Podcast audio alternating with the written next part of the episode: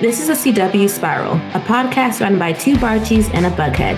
We're your hosts, Sabrina Reed, Michael Patterson, and Reed Gaudens, bringing you history about the network, the latest news, and in depth spoiler filled discussions of some of our favorite shows on the CW. We have premiere date news, which is good because you know, we like the mid season schedule for the CW has been rolling in kind of like a faucet that's like broken, it's just trickling in a little bit by a little bit.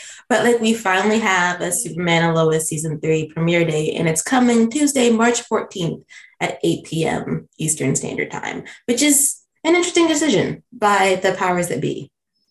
It is, but I just I do want to commend the CW because they said it's the end of the year. You can finally have some good news, and we kind of need it after the year we've had. Um, it is an interesting decision to hold it to March, but we kind of did predict that they might hold it a little bit longer for two reasons. And it seems like they've both lined up. One, this could mean less hiatuses. And after the hiatuses we've been through the last two years, that's a good thing. And two, so they get Perrot with Gotham Knights, which makes total sense because now we know that Gotham Knights is coming and it will also premiere on Tuesday, March 14th, but in the 9 p.m. slot. I think this is an interesting pairing, and I think the DC connection might end up benefiting Gotham Knights. I hope because I think after the first trailer, it could do with a bump, and Superman at Lois is guaranteed to bring that. It kind of made me more excited for Gotham Knights. Am I weird to think that? Because like I was like, ooh, Superman and Lois and Gotham Knights. Like maybe like because I know I like Superman and Lois. If once I try Gotham Knights, I think I might be influenced by how much I like Superman and Lois. Mm-hmm.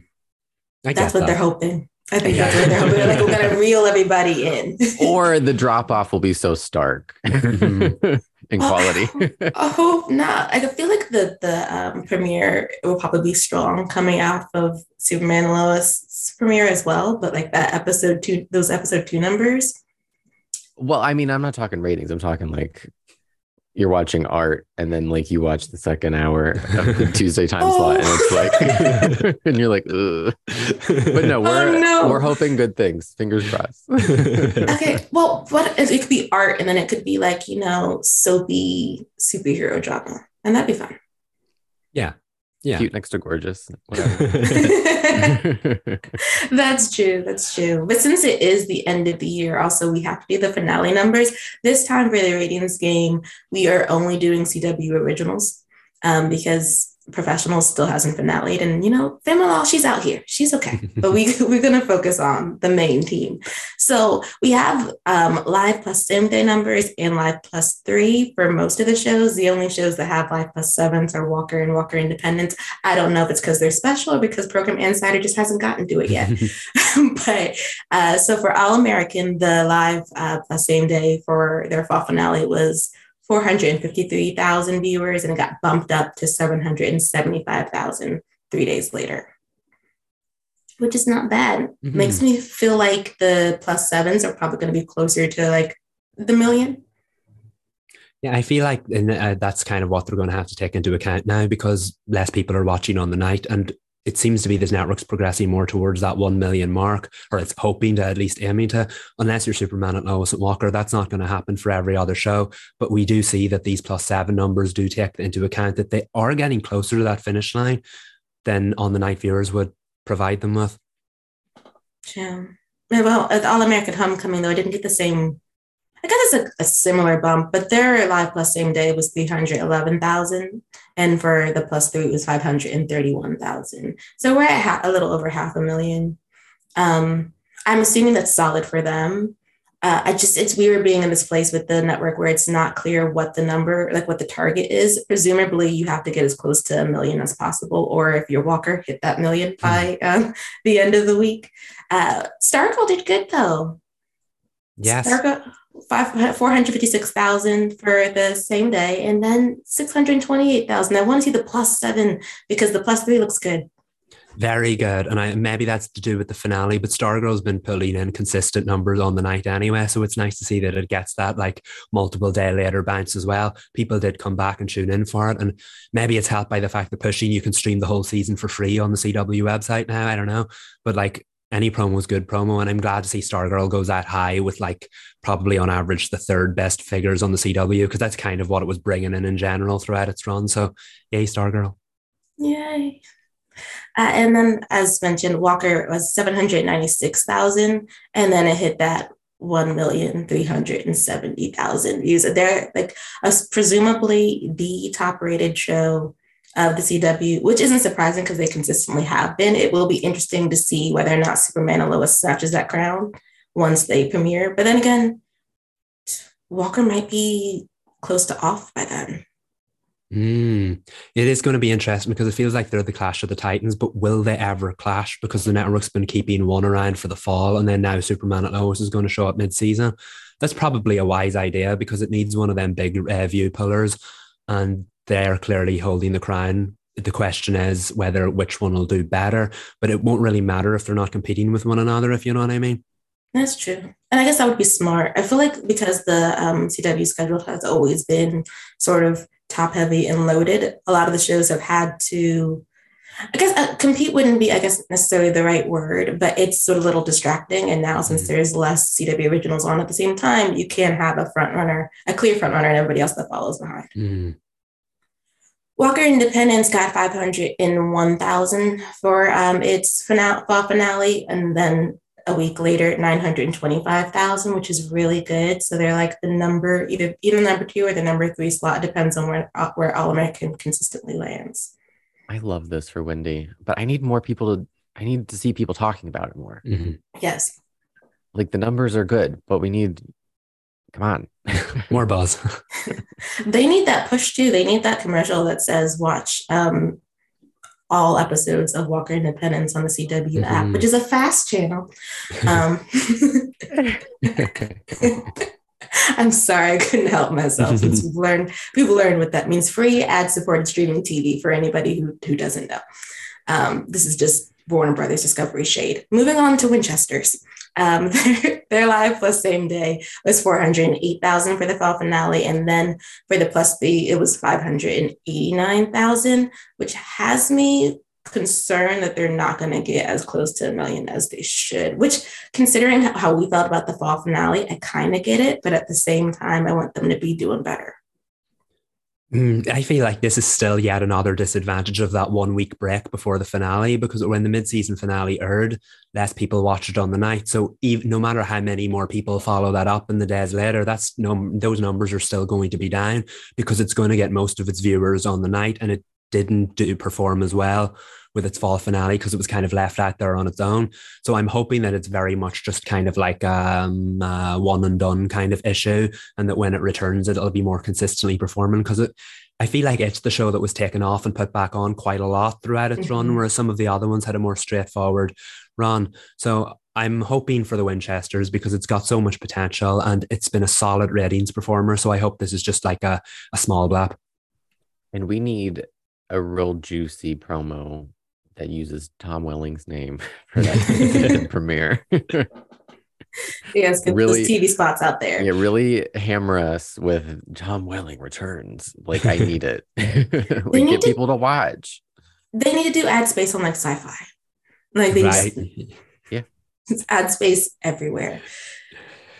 But that is how the um the shows did for their fall finales. It's a little, I mean, it's fine. Reed, you always say that we can't really compare it to the other networks. Like looking at it, I'm just like, mm. like for CW standards, it it was okay. they mm-hmm. they did they were right. I think it's a bit of an improvement from last season. It's mm. baby steps, but it's I mean, we have nothing in the hundred thousands, so that's silver true. lining. Mm-hmm. Mm-hmm. And all these shows were pulled up by the fact that um, Winchester's in its early days and Windy in its early days were heading closer to the 1 million mark than the longer running shows were. So it's nice to see stats like that. Of course, as the shows goes on, they'll tumble down and they'll fall. But it's just, it's nice to see stats a little bit closer to that 1 million mark just because of those premieres. Hopefully we can, we can hope Gotham Knights will do the same. We'll say. okay. Well, fingers crossed for Gotham Knights poor show. Um, but I think it'll be fine. But uh, we are going to do some of our best CW favorites of 2022. I feel like this list sh- should not be shocking to anyone who's been listening to the pod. But when it comes to best CW show of 2022, we have a tie between Stargirl and Walker Independence. I'll take the Stargirl part then. Um, uh, I feel like w- this show has been so consistent and such a consistent performer that the fact that its third season was brilliant wasn't a shock to anyone. But the fact that it managed to stand out among the rest of its seasons and the shows that were on really just just highlight how great it was. I think the the worst part about its cancellation was the fact that it's just the end of the road for Stargirl when it was literally in its heyday, when it was consistently performing strong. So I just think that's a testament to the show. The show never fails. Um, it's so entertaining, it's so lively, and there is a lot of high standard quality superhero programming out there, and this show consistently earns its place at the top of that list, and season three was no different. So I think if you're going to go out, you can go out like that, and Stargirl has absolutely everything to be proud of. And I just wanted to honor it one last time, basically because we probably can't next year. So yeah, yay, Stargirl. What a way to go out and what a season to close with. I'm very proud to be a fan of it. Walker Independence is also best new show of 2022. um, as you can tell, we're stands. It's just it's just a really for a show that hasn't even completed its first season, it has consistently brought something to the table every episode that is intriguing and fascinating. And we're part of this ride. It's so funny because, like, um, when the reviews came out for um, like the first three or so episodes, we were like, "What more can you do with like uh, a woman who wants revenge for her her husband's murder?" I was like, "There's so much you can do. We're in the West, y'all. We're in a, um, in the middle of the desert. There's so many different characters to fall in love with, and it's slowly like introducing us to all of their backstories. And it cannot wait until um, next year when her uh, Abby's sister comes to town and we learn more about Boston and what went down there. I think uh, Wendy was the biggest surprise for us all. Um, mm-hmm. Longtime listeners will know that we were very on the fence about a Western on the CW. What is this going to look like? And hearing about the plot, like this is ambitious. How are they going to pull this off? And then we saw that pilot screener, and I think we were all blown away in different ways because we were our expectations were managed. I don't want to say low, they were managed. and I think every week it continues to blow us away. It's just so beautiful the way that they photograph it and the care that the actors take is fun, it's heavy, it's exciting. And we love the Winchesters too. Like obviously that's the second runner up for best new show 2022 on mm-hmm. CW. But Wendy, I think because of how surprised we were by it, like she's just got to win. Yeah. It's interesting though, and this was not planned, but that we have a show that's going out as the best show and a show that just arrived as the best show. It just feels like it it's full circle, especially as we head to this new era for the CW, which also means that we're we're for, for Wendy, it's not necessarily new stars because that cast has a few CW um, folks on it. But for the Winchesters, it is a new ballgame, which is why we also want to give a shout out to Drake Rodger for standout CW newcomer.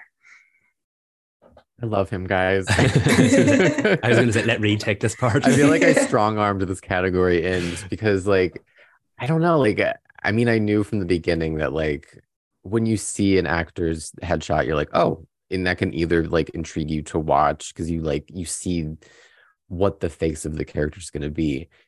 But I hadn't seen him in anything before, and he's a legitimately great actor.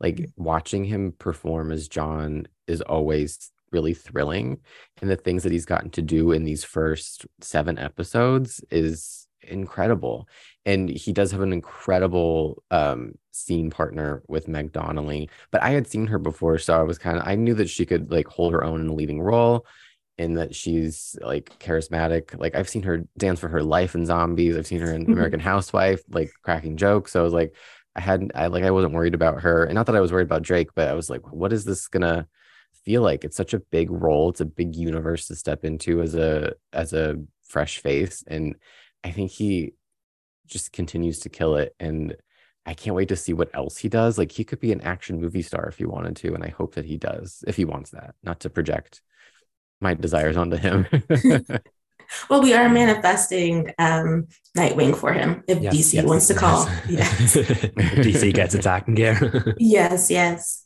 But as far as standout CW veterans, we've each picked a person. Um, I'm going to start because if I can have an opportunity to um, gush about Javicia Leslie and what she did in Batwoman season three, I'm going to do that. so I think for no, we went into that season not realizing that that was going to be the last. No one could have imagined that that was what was going to happen. But I think Javicia, Javicia gets a lot of praise for stepping in for season two and having to build an entire world around um, this character with the writers team and finding dynamics with the cast and how would this work, you know, when um, Kate Kane isn't Batwoman anymore, who's Ryan Wilder. But I think um, that was a huge achievement. But for season three, when that's no longer the obstacle, when you really have to step into the suit and you know don the cape in a way that you hadn't before i think that's even more speaks to her ability as an actor because then it was all on her we no longer have the shadow of kate kane so batwoman is who Javicia Leslie becomes. And we learn her different the story um, through season three as she navigates being incredibly awesome, but also incredibly vulnerable um, in this position where she's learning about her biological family and what does that mean and how does that work as she's contending with a brother who ends up becoming the Joker. so I just think that one of the things that's so great about um, superhero dramas is this balance of family and what it means to be a superhero. And I think she killed it along with the rest of the cast for season three. I wish we didn't have to say goodbye to her in her own show, but I'm super happy that we will get to see her again in the Flash season nine because they're bringing everybody apparently. she was exquisite. I, I I could not say that any better myself. But I just also wanted to add just you're right. Season two was all about the show must go on, but season three was all about Ryan Wilder and Javicia Leslie just absolutely shone in that role. By far my favorite season of the show as well. She was just exquisite, and yeah, I can't wait to see her in the Flash either. Uh, my favorite uh, CW veteran, and we're in a similar predicament here because we have a third season that should not have been the final season, and then I of course want to pay tribute to Brec Bassinger because what she has accomplished on Stargirl has just been so out of this world. Stargirl, I've always said, is a very mature show, but at the end of the day, it is still about teenagers. So, how, where is that balance there? Superman and Lois can do it, arguably balance it even better because you have adult stories and teenage stories. Stargirl has been all about teenage stories. So, how do you balance that? And all you have to do is just look at Brec Bassinger's performance. The way she's brought Courtney Whitmore to life was just incredible and just being able to like connect with that character see her annoying teenage tendencies before she figures them out but also like champion her to win this battle after that battle. There's such like a an authenticity but also a maturity to that character and Brec just brought it to life from start through finish right from right through to the end of the series. And she had such great chemistry chemistry with so many of the main actors on the show as well. And I, the thing I'm going to miss the most about Stargirl is her performance as Stargirl, which sounds really obvious to say, but I think it just feels like that is just a testament to how what great work she did on the show. And even though it won't be the same, I can't wait to see her on Titans just to catch up with the character again and just to catch up with Brec. It was a wonderful performance. And again, if you're going to go out, go out delivering a performance like that. Excellent right through to the end. I'm realizing that all three of our picks are actresses from shows that have ended or are ending. Because oh, mine is, uh, to probably no surprise to anybody, Kennedy McMann from Nancy Drew, who this year has just been a total revelation for me. Like, I know that I watched a, a brief chunk of Nancy Drew when it premiered, but I didn't realize like she was doing all that and the rest of the episodes. Like, we talk like probably every week about Kennedy's uh, performance. She's I, I don't know how else to say it. She's just so good. The she becomes Nancy. She knows this character inside and out, and it's so it's fun just to watch her perform. Even even in the heavier scenes, like the choices she makes and the I don't know. She's just so exciting to watch, and I'm sad we won't get to see her as Nancy for much longer. But we do have, at least for us, two more seasons. That's true. Also, manifesting a movie if she should want to do one. I just feel like they should yes. do a Nancy movie. Uh, and then, last but not least, and I guess this makes sense, um, again, unintentional to have actresses who have lost CW shows or will be stepping down from a role. Um, CW shows we're sorry to say goodbye to in 2022 is next. It is not the whole list. We did. it could have been. we made a selection. First up is Dynasty. I was obviously very sad to say goodbye to Dynasty. I know at the start of this podcast when we were talking about um, what could potentially be canceled or renewed, uh, our initial ideas were very different than what they later became in May. Um, so I remember at one point I was like, I just can't see this being the final season of Dynasty. Like I don't, I can't figure out the end game. But as soon as I saw it in this season and I had accepted that the show had been canceled, like it didn't leave me wanting more. I don't feel like I was cheated. It did feel a little rushed in hindsight, but I mean, that's just the nature of the game CW is playing. Um, but it's still sad. It was the the bright spot at the end of the week on Friday nights, and it really carved out a place for itself internationally. And I hope that in the future it becomes a cult classic, and the American audience that did not watch on the CW will somehow, um, you know, rediscover it and see that it was very a necessary bundle of crazy that we needed in this strange era of you know the world. we need I mean, Sophie goodness. Yes. Mm-hmm. I really feel like we all need that in our lives. And I feel like we also got plenty of that from the Arrowverse shows, particularly, I don't want to say the B Arrowverse shows. You, you, when the Arrowverse was in its prime, you had like the likes of the Flash, uh, uh, Arrow, and Supergirl leading the charge, but there were always the secondary ones, which were arguably more entertaining, like Legends of Tomorrow or Batwoman. So the fact that you lost that entire like undercurrent of the Arrowverse, it's no surprise it it caved in after that because I feel like they were kind of like the foundations that were holding this universe together, and the fact that they were just like culled as well, it just it, it there were so many layers to this universe, and now so many of them are gone. And sometimes it's the ones on the inside that matter more. We, we saw what the Flash was getting up to. We saw what Supergirl and Arrow were getting up to. It was nice sometimes to visit these less famous shows and see what the secondary characters were getting up to. And the thing I loved about like Legends of Tomorrow, for example, all these secondary Arrowverse characters never felt like secondary characters in their own show. They were all main characters, and it was such a bundle of joy. And Batwoman was to exploring new territories by using like a, an old example of like the Bat family to do that. And it was just, I feel like it was building this universe out. So I, am not surprised that the Arrowverse kind of caved in after those shows were gone. And of course, I, I'm going to just like take a second to talk about The Flash as well, because even though it hasn't ended yet, it was a revolutionary show for the CW. So it's weird to imagine that, yes, we'll have it next year, but after that, we won't. And where does this universe, where does this network go after that? I feel like the superheroes have kind of been keeping it afloat after that kind of like teen Gossip Girl, Vampire Diaries era ended. So, what does the next era look like? We still have Superman and Lois for now. We will have Gotham Knights for now, and we will have The Flash for now. But like, it's hard to imagine that even in 2022 we still had it all for a little while because this year has felt so long with every show we've had to say goodbye to but it'll be it, it'll be sad to say goodbye to them or start a new year without them in it because they've been such a regular part of the CW. But I just I hope, like Reed said, they become kind of cult classics. I feel like Legends of Tomorrow is already three quarters of the way there. It's weird to have a show become a cult classic when it's still on the air, but I feel like its cancellation will sometime somehow add to it becoming one of those infamous shows that should have ended better, and it deserves that. And even though Batwoman did kind of tell a complete story, there was still so much more story there to tell. So I just hope in years to come these shows are held up for the kind of like beacons of uh, hope and enjoyment that they were throughout their runs because they didn't always get the praise they deserved. And I hope they live on forever and that someday we get a conclusion.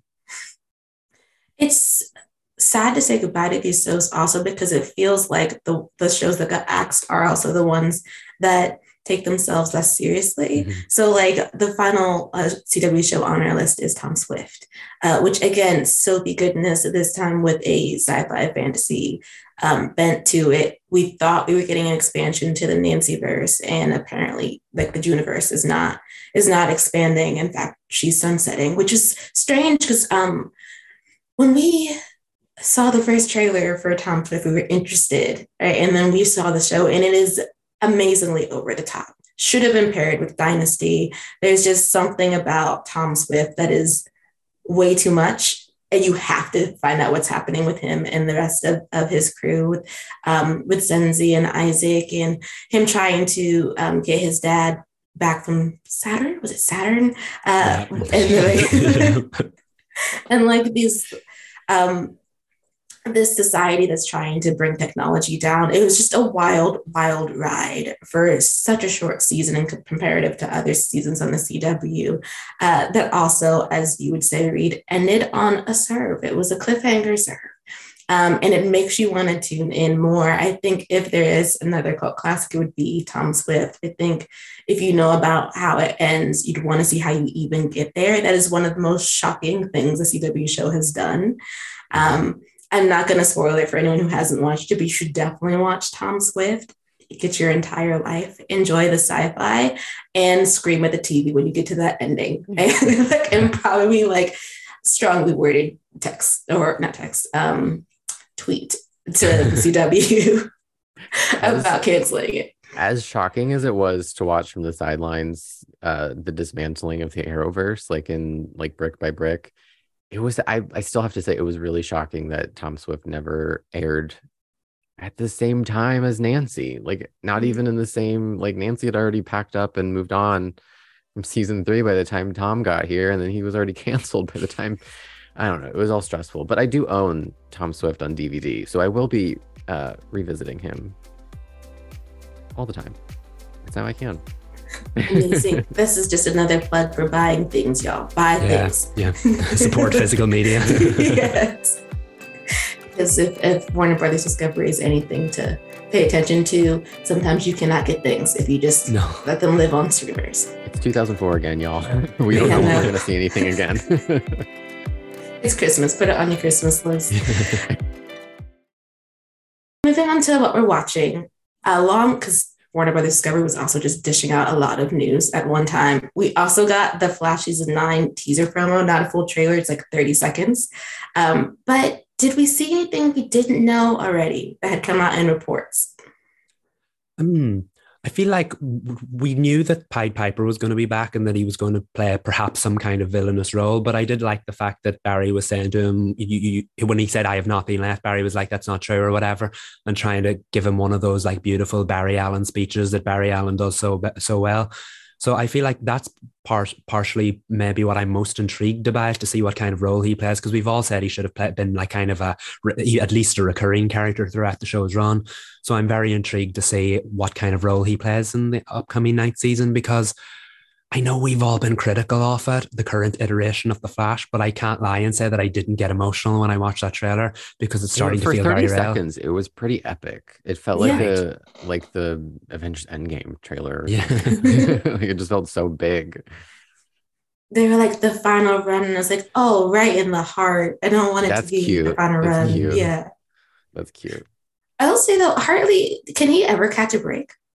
Like every time we see him, something has gone wrong. And now apparently he has nothing to live for. He was a villain. He was a hero. He was a villain again because of Crisis.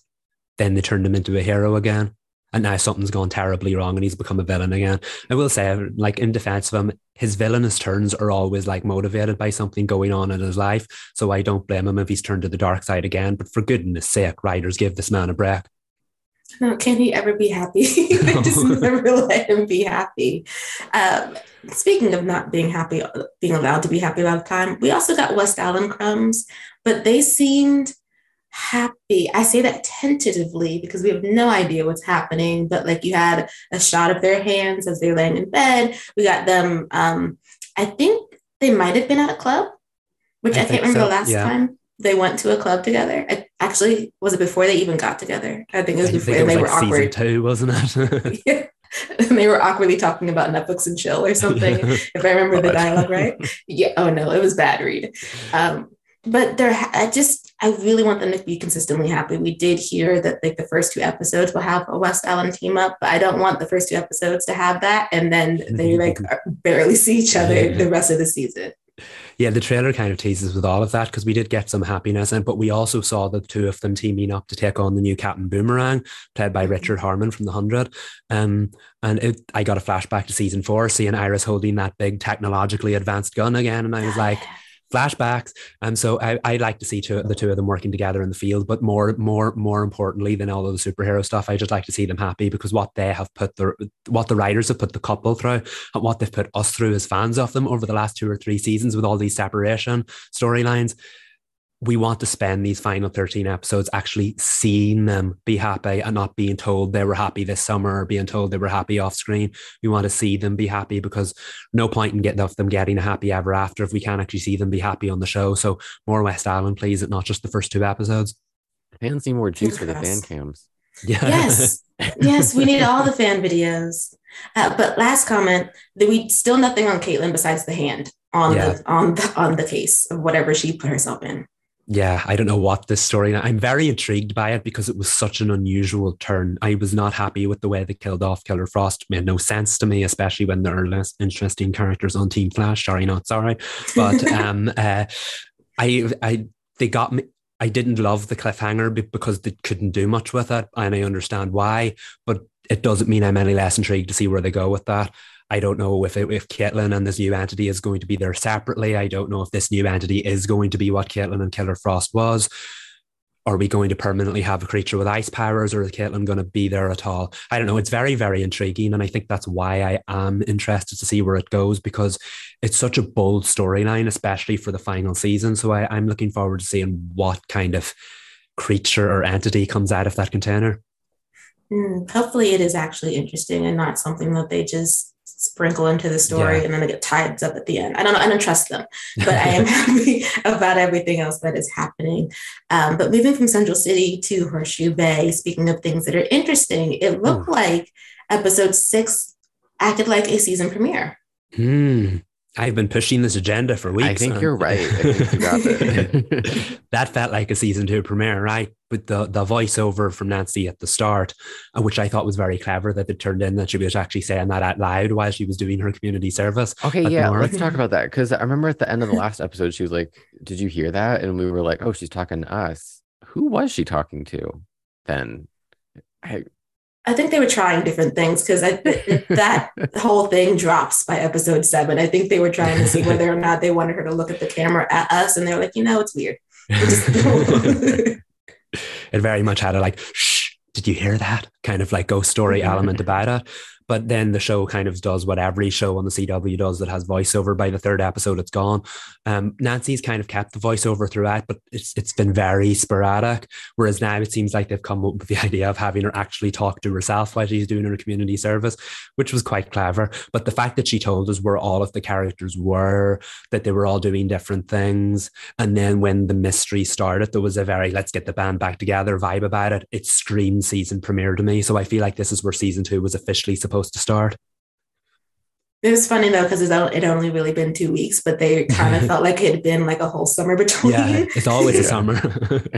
Uh, but like um it was a whole get the band back together sort of vibe you're right Uh, and it's interesting that we seem to have um, left our anger about the Aglaeca in the previous episode and we've moved on to you know i found a sense of purpose i found a sense of we actually should be doing this I know. I was like, Ace. I'm. I mean, he's so me. Like, I can't stay committed to one emotion for too long. So I was like, that worked for me. I was taken aback. I was like, weren't we just mad at Nancy? And then I guess shared trauma of George almost dying. They were all like, okay, we're we're we're better. We're fine. Mm. Past is the past. True. Plus, I guess 14 episodes of box lunches, not 14 episodes, 14 weeks of box, not 14 weeks. I can't do words. 14 days of like box lunches from his mom. And he's like, I need to do that more was than just, cute. Yeah. Ace. I, have we haven't met his mom yet, right? not yet. No. I need to meet this woman. I, I feel like that was another season two tease. Like you know, they always plant the seeds for when things like that come up. So I feel like we will learn more about his family this season, and I hope we do because there's so much untold when it comes to him.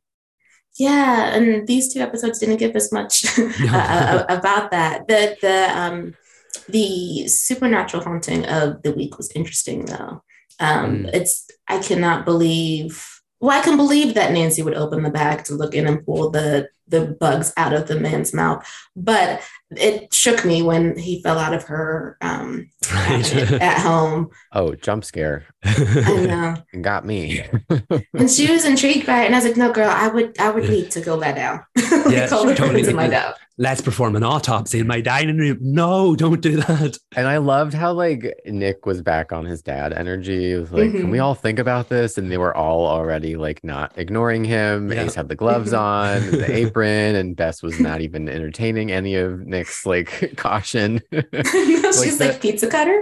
yeah, the energy was like I loved seeing them have fun together again and like be playful and to kind of change the energy. And I did think, um, speaking of Ace, I don't I can't remember if I talked about it in the last two episodes, but to see him be a little bit more confident in himself and within the Mhm. group, to be a little bit more playful than his little sarcastic mumblings in the background.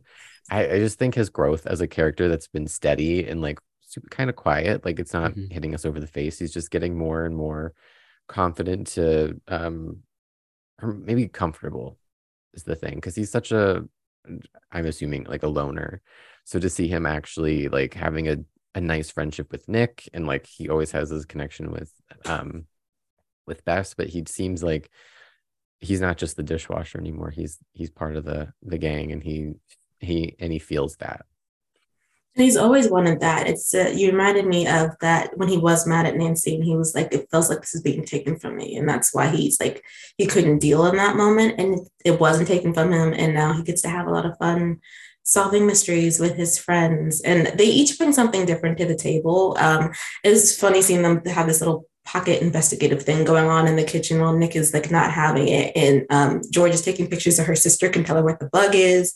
And Bess is like ready with the tools. And and um, Ace has his gloves on. He's about to get to it. We're gonna cut through this poorly sewn together man's back, and we're gonna find out like everything that's inside. There's this, there's this show makes all the supernatural things.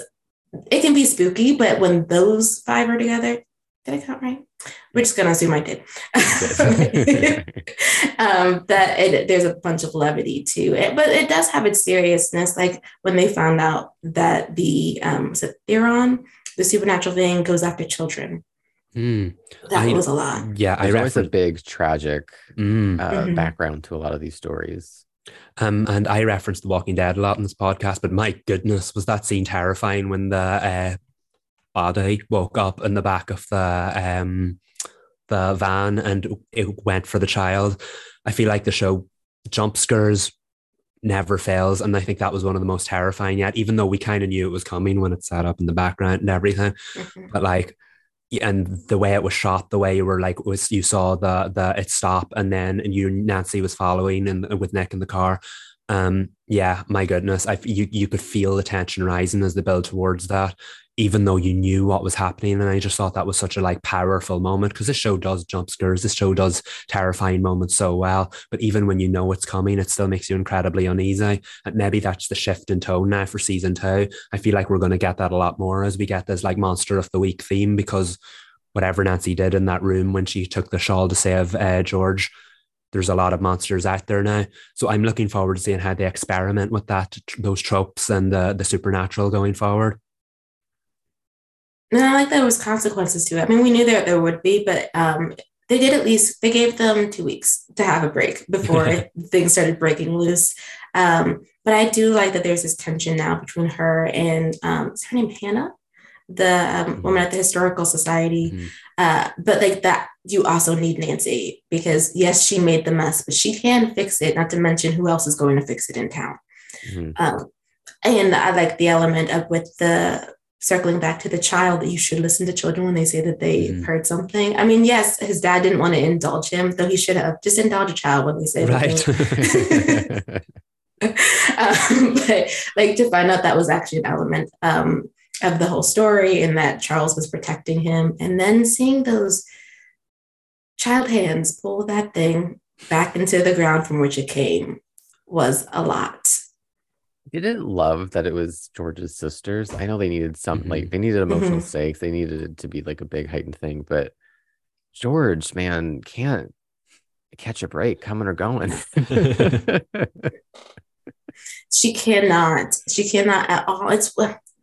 I did you like how slow this reveal with Odette has been, or did you wish that they had we sort of gotten there in episode six more? I don't know. Michael, what do you think?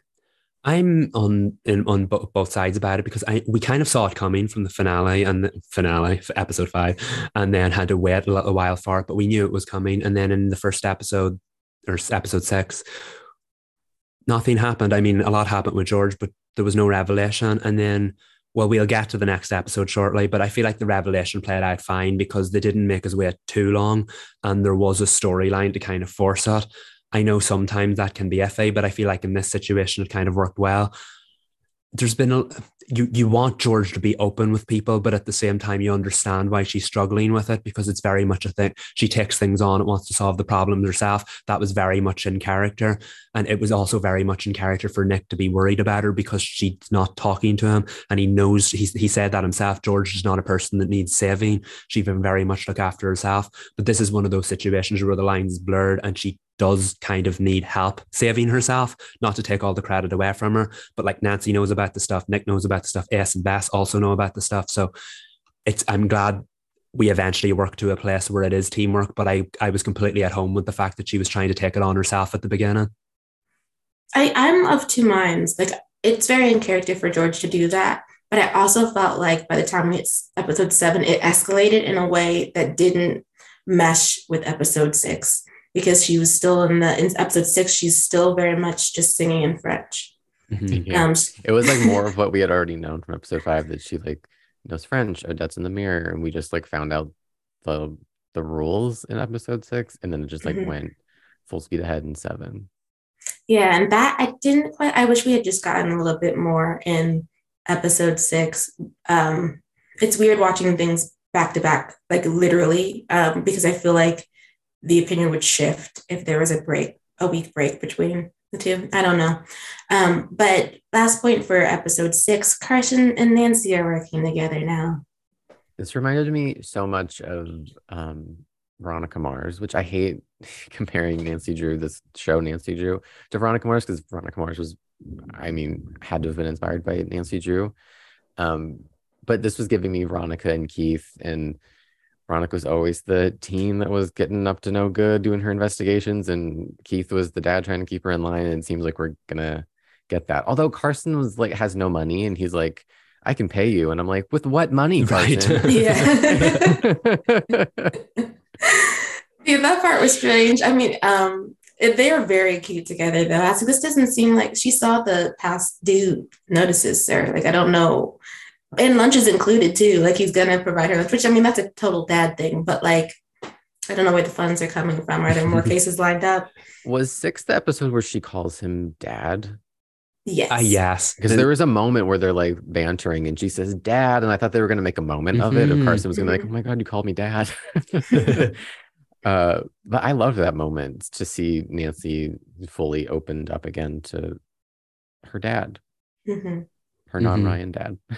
yeah, and I kind of was expecting that moment too because earlier in the episode, when he walked in, when she she had the client and was talking to the woman who found the body under the tray, um, she literally said Carson. So they made a big moment of the fact that she called him that. So I thought there would be a moment later on, but this show is absolutely brilliant as far as subtleties go. Maybe it was supposed to be more subtle, and it's it's it's cute seeing them work their way back to each other. They're in a different place now, but it's every bit as um, fulfilling seeing them get back to where they were. And I can't wait to see what how they work together. And I I feel like that's a good segue into the next episode because we kind of got the beginnings of that in episode seven. We did, and it was sweet. Though, just to say, she said Carson because she lied to that woman about being his staff member, so she uh, couldn't call him dad. Um, okay, that makes sense. Damn Nancy Drew confusing us. but the, the, the them working together, I love that they popped her bubble early on that this was not going to be some type of I'm yeah, sending you around town. The field. yeah. he's like here are the bills and the receipts, like for the for the couple that are getting divorced. Uh, he's like, and I have a two hole punch. Like have fun. she very... would definitely find something in that though. Mm-hmm. She would. Yeah, it very much gave the idea that it's not all it's cracked up to be. And then we didn't get to see more of it. I know it was more about uh, what and how Nancy felt about college, but I kind of felt like Carson was going to be like, "Are you working on my case, or what is it that you've got drawn into here?" And because she obviously had her hands full for the rest of the episode, but it was a nice, it was a nice continuation from what came before because they're happy to be working together. But meanwhile, Carson's not going to stop being her father and suggesting whether she wants to go to college or not. I feel like that played a great deal of importance into Nancy's story then in this episode, as did the case she had to investigate.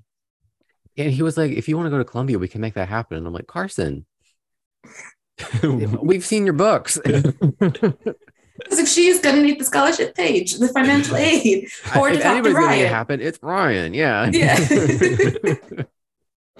But I think also this episode sort of set up the idea of a possible in um, paranormal investigator situation for Nancy, since those three girls came directly Mhm. um, to her, and that was really cool. Um, it also did this nice dichotomy of like, yes, they're all around the same age, but she is not like these college girls, and neither are the rest of her friends. hmm Yeah, they were very much younger Yeah. Mhm. in essence. I thought it was some of the comedy in this episode was very, very good. Um, with the fact that um, Ace texted Nick SOS because just because he was trapped in the house with these three college girls, um, who were at very much acting like college girls, and then Nick didn't really get it at first, and then later on he was like, "No, don't you dare leave me! Don't you dare leave me!" Uh, again, I think that's just down to the the great uh, um the way the show tackles dynamics. We've seen Nick and Ace have scenes before, but I feel like we, we kind of saw some important moments between Nick and Ace in this episode. In the episode beforehand, we saw that incredible scene with um, Ace and George in the car where they kind of bonded over coming back from the dead. Mhm. And um, then even Bess and Nick had a unique dynamic where they were both worried about George. We're, it's only now I'm starting to realize we didn't see as many sides of the group or as many like one-on-one dynamics within the group as you think. And I feel like a season two started, we're starting to see a lot more of that. And whether it's comedy or whether it's seriousness, it all really adds just to building that friendship that they've kind of really um, concocted among themselves. and you can really feel the friendship too um, between all of the characters. It did take that first season for everyone to get used to the Mhm. dynamics and how it um, how they've changed over time. I just feel like they've cemented now into who they are to each other. Like, yeah, they're they're learning more about one another, but they feel very settled as a friend group now, with everybody respecting what everybody else brings to the table, but also having fun moments together. And there isn't currently we're only two episodes into this next part of the season. There's no drama.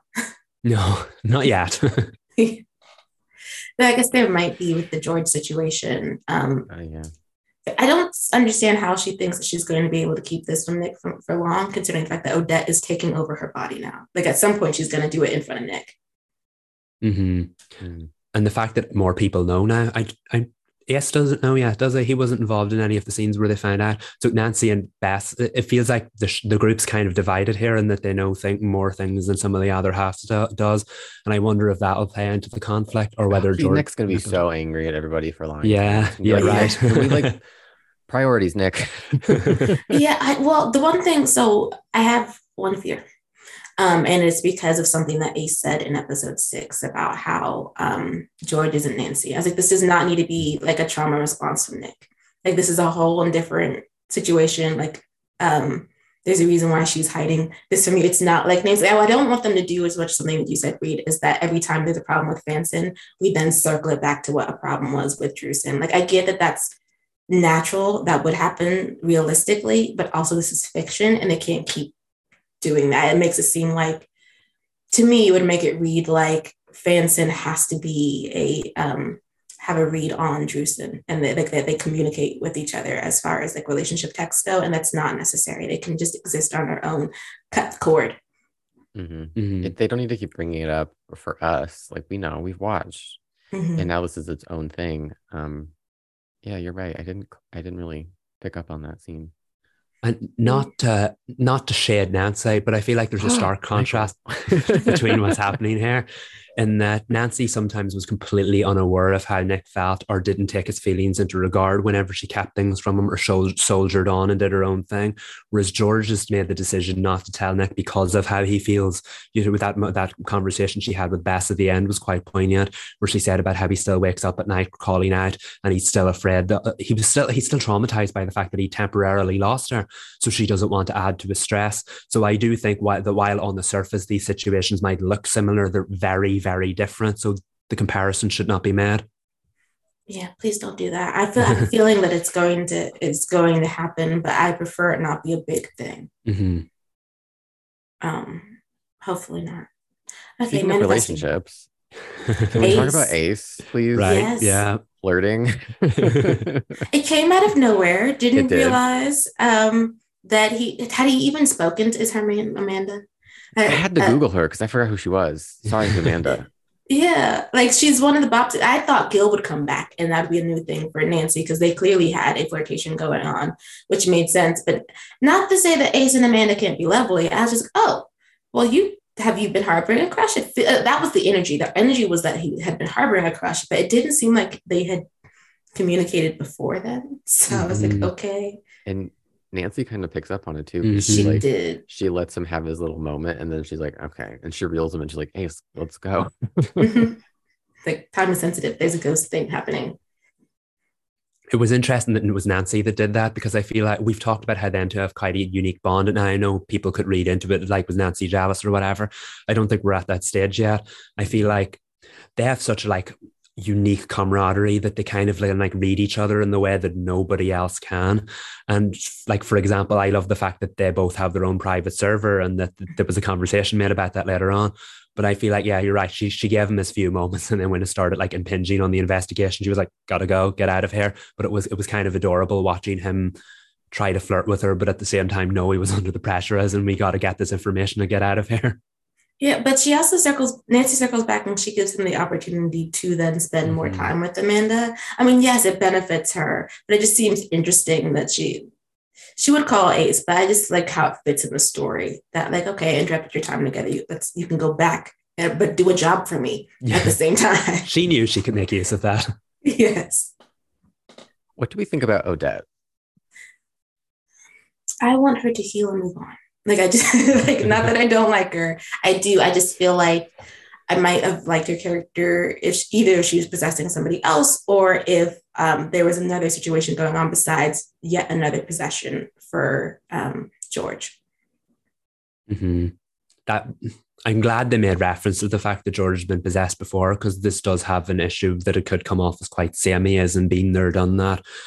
Let George heal, breathe for a second, but at the same time, def- this episode was more important as far as Odette goes because we see that Odette actually did something nice and she may not be the malevolent spirit she's been cracked up to be, but you're also like, but then you have that ending scene which is like the only way to get me out of George's body is to kill the host. And I'm like, oh, so we don't know what Odette's motivations are yet. And, and is, I feel like we know that's not gonna happen. Yeah, mm-hmm. exactly. Exactly. Which I mean, I love the stakes, but I'm like, eh, I know how this goes. she is very dramatic though. Mm-hmm. Yeah. The whole um, I took her to the hounds and now she's gone. like, okay, Odette, we could have phrased that better. Leah's French accent though. Amazing. Loved it. I loved it. Uh, speaking of accents, though, there were accents in episode six. Who Nick did one. Um, Love, yeah, amazing. the, like the writers are like, so how many of y'all can do accents? Because we're gonna we're gonna do the thing. Before we move on to the big cliffhanger and wrap things up there. I do want to touch on a scene that I really liked quickly, um, which was the scene between Nancy and Jennifer at the mm-hmm. bus station. The bus station scene. Mm-hmm. Where they but like Jennifer admits like how she felt, why she needed felt she needed to escape, but she just feels so like out of place in college, or I guess more specifically the volleyball team. And Nancy kind of explains what she's gone through.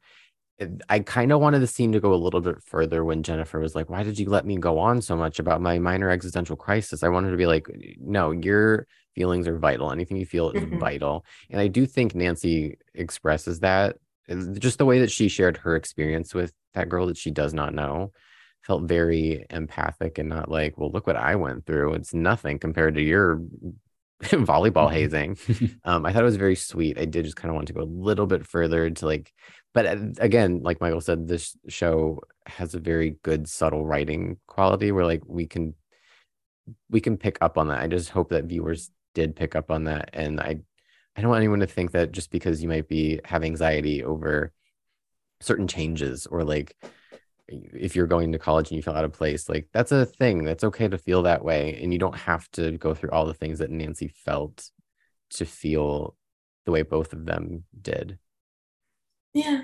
I think Kennedy did her best though without having a line because her face says it, mm-hmm, even yeah. if she has no no words for it. It is a great, very vulnerable scene where Nancy gives up a piece of herself in order to connect with somebody else, which is not to say that Nancy doesn't do that, but to do that with a, a stranger when she had been struggling in the previous season, to even share that with people that she actually knows was also a point of growth for her. And she had an outsider tell her, like someone who's not in her bubble, tell her, you keep talking about college. I think that means you want to go. It was a really powerful way to bring like the kind of like the college thing came up. Obviously, we mentioned with the Carson uh, scene, and then you were like, "Is there a reason for this?" And of course, the episode gave you the reason. But I feel like that was a nice way of pulling it all together. And speaking of pulling it all together, um, Ryan and Nick are mm-hmm. obsessed with uh, keeping Nancy's name away from the Hudsons. And then you saw that moment where she wasn't sure what surname she wanted to put in on her application. I was like, Nancy, yeah. your government name is Nancy Drew. right. Yes. I know you have an identity crisis right now, but you know you're going to put Drew on there. Like, please. well, she has no connection to the Hudson name. I don't know, like, uh, besides, of course, Ryan, but what I mean is, like, why are we pretending there's emotional weight there for her? Mm-hmm. There's not. The emotional weight was with Ryan, the person, not his last name. I know it went from like, oh, what should I do with the rest of my life to like, okay, I made the decision to maybe apply to college, but now it's like, who am I? And maybe we're gonna get more of that in the future episodes, but it didn't feel like Nancy ever struggled with mm-hmm. her name. Mm-hmm. Like, I don't think she's gonna be Nancy Drew hyphen Hudson or change her name to Hudson. I just don't see that, and she can't because of Everett's going to kill her or whatever they were talking about. Not to laugh about that. it's more so that like it's it's more of a mess because I don't know why why Ryan thought it'd be okay to call the man's manager, the oh. financial manager, and that not get back to Everett. That was like he was doing so well until he tripped and then he had to do the damage control and take the job to cover his tracks. I do feel like Nancy's um, uh, crisis about who she is very much could play into the plot. I don't think I would like to think she's not going to put Hudson down on her application if she does apply, but it was some nice tension to end the episode with because everybody around her is keeping a secret that we all thought she would have no problem keeping, and now we're starting to say, hold on a minute, does she want to have this conversation? Does she want to add herself as a Hudson? And yeah, I feel like that's another. It feels like another new season two thread, and I'm wondering where it'll go, especially with all the like stakes that were added to it in this episode as far as Everett goes. Speaking of, let's talk about the husband. Yes. Oh my goodness. Uh, that like, came out of nowhere. did not expect it. Says her husband. Okay, that was not part of the backstory that she gave Nancy at the funeral. Um, and she is not given that. I wonder if Elizabeth knows or if season two even cares about Elizabeth at this point. But I do want to know. Wait, I was waiting for the camera to like pan on this man, and I guess we don't know who he is. Mm-hmm. Um, because mm-hmm. I guess Ace didn't look at him, so we didn't get to see him, but we did see Bess's picture on his phone. Mm-hmm. I just is hope this isn't like a. I'm sorry. What, what were you gonna say? I was gonna say if it's a picture. That picture looked recent. It looked like the the outfit she wore at one of the Hudson, not Hudson events, the Marvin events. Oh, maybe. Mm-hmm. So was he watching her, or did was that just a convenient promo photo he happened to have on his phone? I just hope it's not like some like abusive thing where she ran away from him. Like mm-hmm. I don't want it to be something like that, but it's gonna get juicy. What is Ace gonna do with this info? I know. He's her go protector. To. Go to Bess. Don't go to anybody else first. that or he might hack first. He might hack and bring her information that he found. I like I violated your privacy, but apparently your husband is here. he would so say that. okay. Uh last name did you thoughts besides Bess's husband? Was that it? I think so. Mm-hmm. Okay. I like season two. I'm looking forward to seeing where it goes. I do yes. too. I like the energy of these two episodes. I think we needed a little bit of a story of the week and mm-hmm. starting episode seven with characters we never met before was an exciting like we don't get that a lot in the show and it's a it's a touchstone of like procedurals where you start with a character you don't know and you work your way to your heroes helping them um i don't want every episode to be like this but it's a nice mm-hmm. like once in a while little breather that's true i guess that is where we will leave it um, before we toast everyone on the CW for all of the joy and the panic and um, the emotion that they brought us this year. I mean, it has been one, it's quite a ride, quite a ride for 2022 that no one could have expected. Uh, but the CW stars got us through it. They sure did.